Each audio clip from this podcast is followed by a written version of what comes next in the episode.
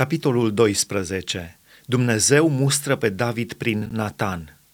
Domnul a trimis pe Natan la David și Natan a venit la el și i-a zis, Într-o cetate erau doi oameni, unul bogat și altul sărac.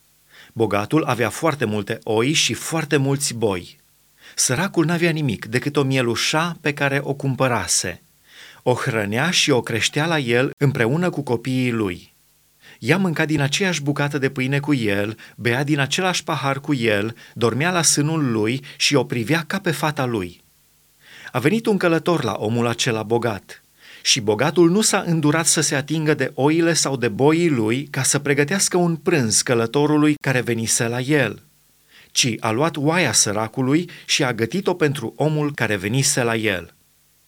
David s-a aprins foarte tare de mânie împotriva omului acestuia și a zis lui Natan – Viu este Domnul că omul care a făcut lucrul acesta este vrednic de moarte și să dea înapoi patru miei, pentru că a săvârșit fapta aceasta și n-a avut milă.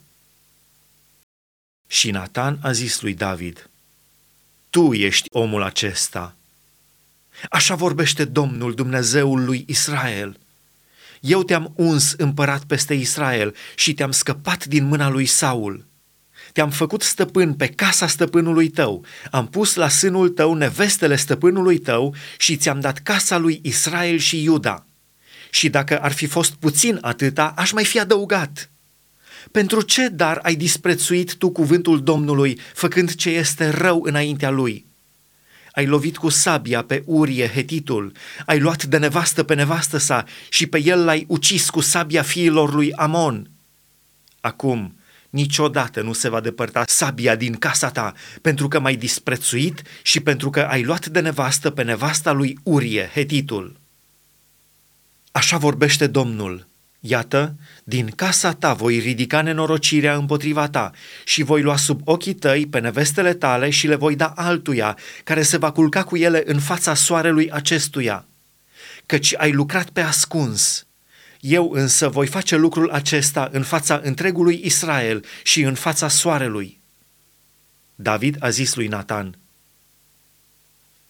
Am păcătuit împotriva Domnului. Și Natan a zis lui David, Domnul îți iartă păcatul, nu vei muri, dar pentru că ai făcut pe vrăjmașii Domnului să-l hulească, săvârșind fapta aceasta, fiul care ți s-a născut va muri. Moartea copilului, Solomon. Și Natan a plecat acasă. Domnul a lovit copilul pe care îl născuse lui David nevasta lui Urie și a fost greu bolnav. David s-a rugat lui Dumnezeu pentru copil și a postit. Și când a venit acasă, toată noaptea a stat culcat pe pământ. Bătrânii casei au stăruit de el să se scoale de la pământ, dar n-a voit și n-a mâncat nimic cu ei. A șaptea zi, copilul a murit. Slujitorii lui David s-au temut să-i dea de veste că a murit copilul, căci ziceau, când copilul trăia încă, i-am vorbit și nu ne-a ascultat. Cum să îndrăznim să-i spunem, a murit copilul? Are să se întristeze și mai mult. David a băgat de seamă că slujitorii lui vorbeau în șoaptă între ei și a înțeles că murise copilul. El a zis slujitorilor săi, a murit copilul? Și ei au răspuns, a murit. Atunci David s-a sculat de la pământ, s-a spălat, s-a uns și și-a schimbat hainele. Apoi s-a dus în casa Domnului și s-a închinat. Întorcându-se acasă, a cerut să-i se dea să mănânce și a mâncat. Slujitorii lui i-au zis, Ce însemnează ceea ce faci? Când trăia copilul, posteai și plângeai, și acum, când a murit copilul, te scoli și mănânci. El a răspuns, Când trăia copilul, posteam și plângeam, căci ziceam, Cine știe dacă nu se va îndura Domnul de mine și dacă nu va trăi copilul? Acum, când a murit, pentru ce să mai postesc? Pot să-l întorc în viață? Eu mă voi duce la el, dar el nu se va întoarce la mine. David a mângâiat pe nevastă sa Batșeba și a intrat la ea și s-a culcat cu ea. Ea a născut un fiu pe care l-a numit Solomon și care a fost iubit de Domnul.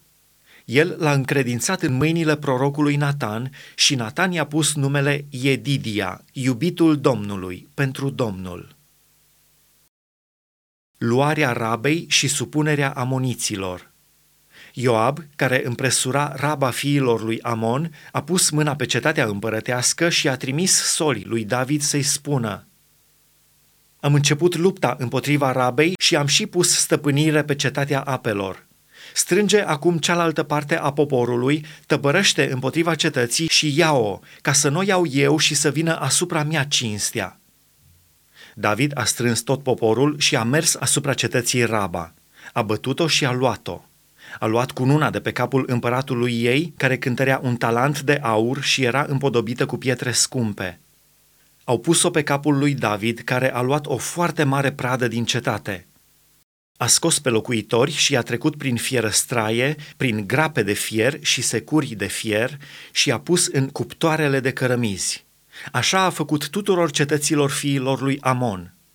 David s-a întors la Ierusalim cu tot poporul.